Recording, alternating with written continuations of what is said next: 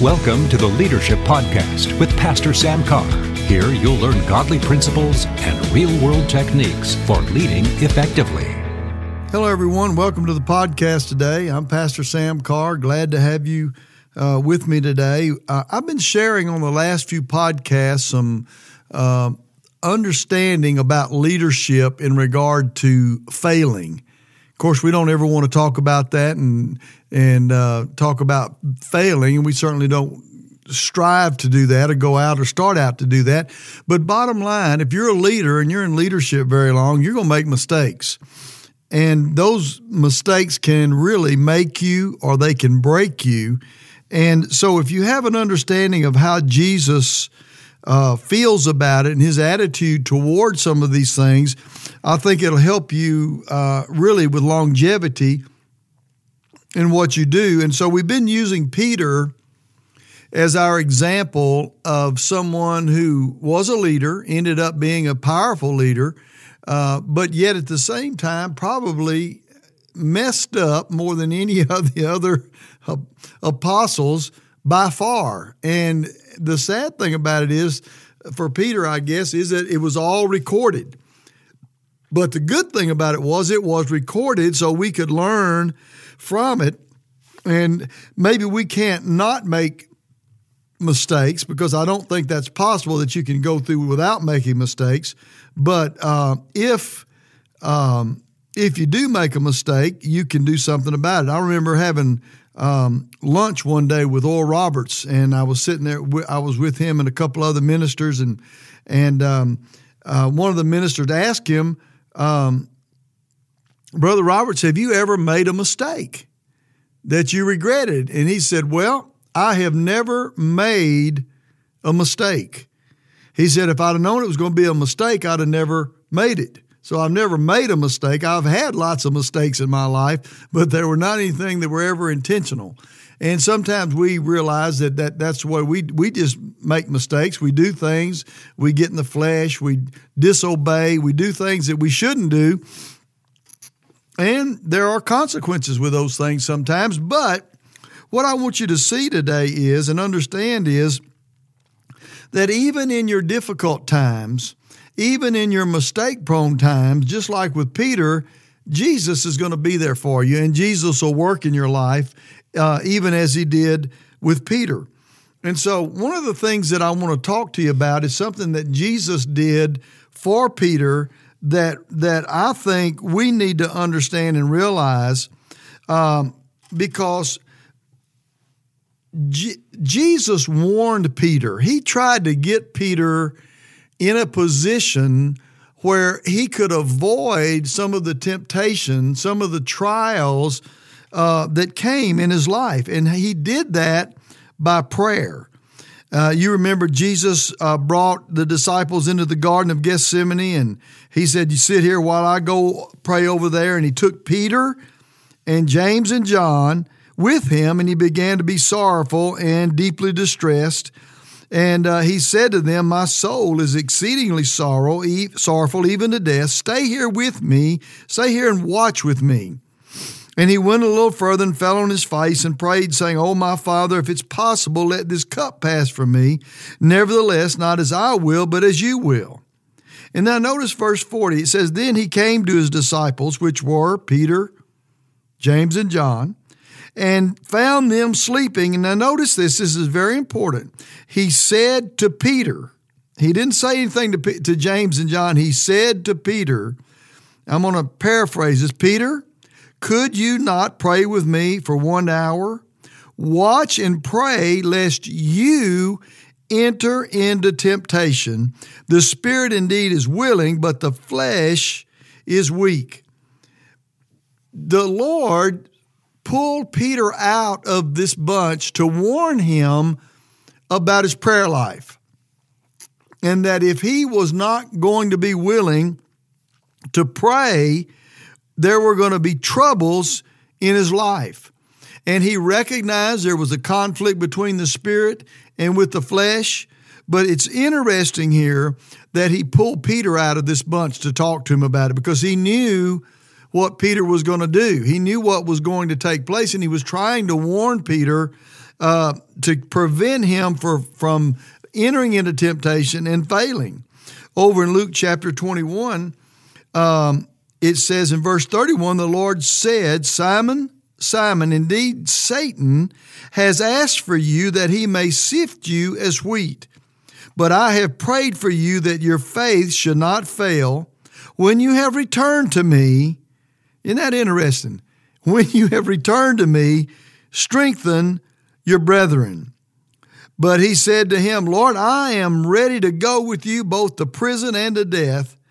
And Jesus said to Peter, The rooster shall not crow this day before you'll deny me three times that you know me not. Isn't that interesting? That Jesus tried his best to warn Peter, to reveal to Peter what was coming. Peter, pray. Peter, I have prayed for you. And look, if you fail, don't let your faith fail. Just don't give up. Don't give in. I, I really like the way the Lord said that. That uh, He said, I pray that your faith should not fail. But then He adds to that, and when you return to me. So apparently there was revelation. Jesus knew that Peter was about to enter into a time where it was going to be real close whether he came back to him or not. And so Jesus said, I'm going to pray for you that your faith doesn't fail and that you will return to me. And I have an assignment for you when you return to me. Sometimes we think because we failed, there are no assignments. Jesus, even in the midst of knowing that Peter was going to fail, had an assignment for him.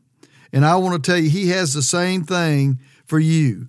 Peter was challenged. Peter didn't pass the test. You know the story. Uh, they asked Peter, "Hey, we know you," and Peter said, "I don't know. I don't know who you are. I don't know what you're saying. I don't know this man." In fact, the Bible says that he actually cursed, and uh, when he did, immediately the cock crowed, and when he crowed, Peter knew that he knew that he'd failed Jesus.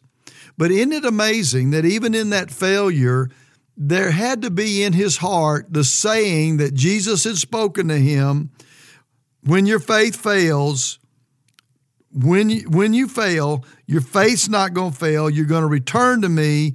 And when you do, I've got an assignment for you strengthen the brethren. So here's good news for you today. Maybe you feel like you failed the Lord.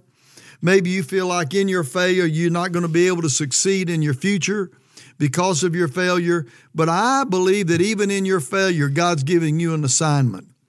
And if you'll listen to the Holy Spirit, that assignment will be greater than your failure.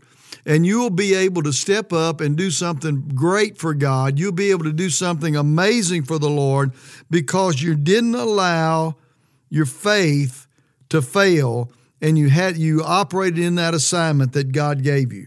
So he'll warn you of temptation to come, and, and you've got to be ready for it and make sure that you're going to obey Him.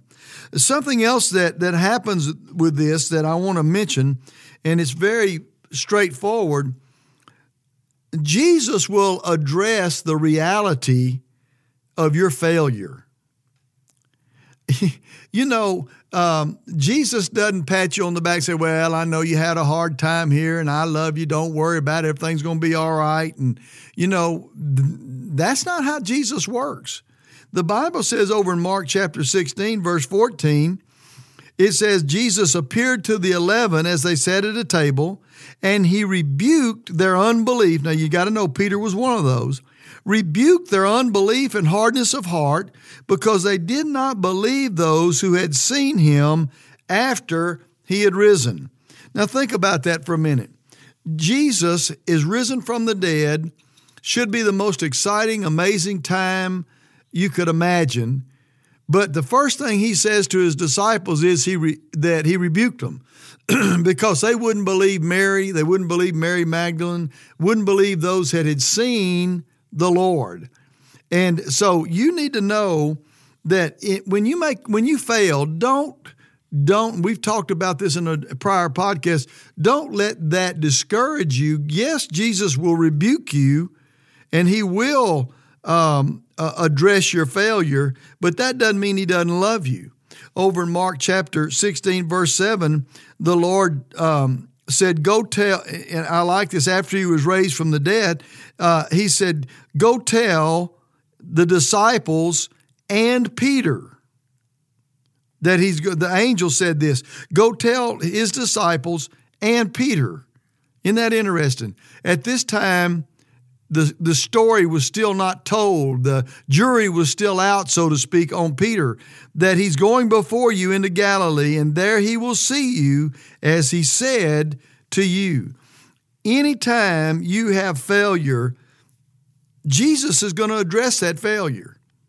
So you need to know the good news about it is that that's not the end of it. But don't get discouraged because he does address your failure. And in the next podcast, I'm going to show you why you should never, ever let your failure, even though Jesus talks to you about it, be a discouraging thing because God is always willing to work and take that next step with you. Well, our time is done for today. I'm so glad you were listening today. I trust this has been a blessing to you and look forward to our next time together. God bless you. Thanks for joining us today on the podcast. The Leadership Podcast is part of Word of Life Ministries in Shreveport, Louisiana. You can connect with Pastor Carr or Word of Life Ministries on our Facebook, Twitter, or at our website, wordoflifecenter.org.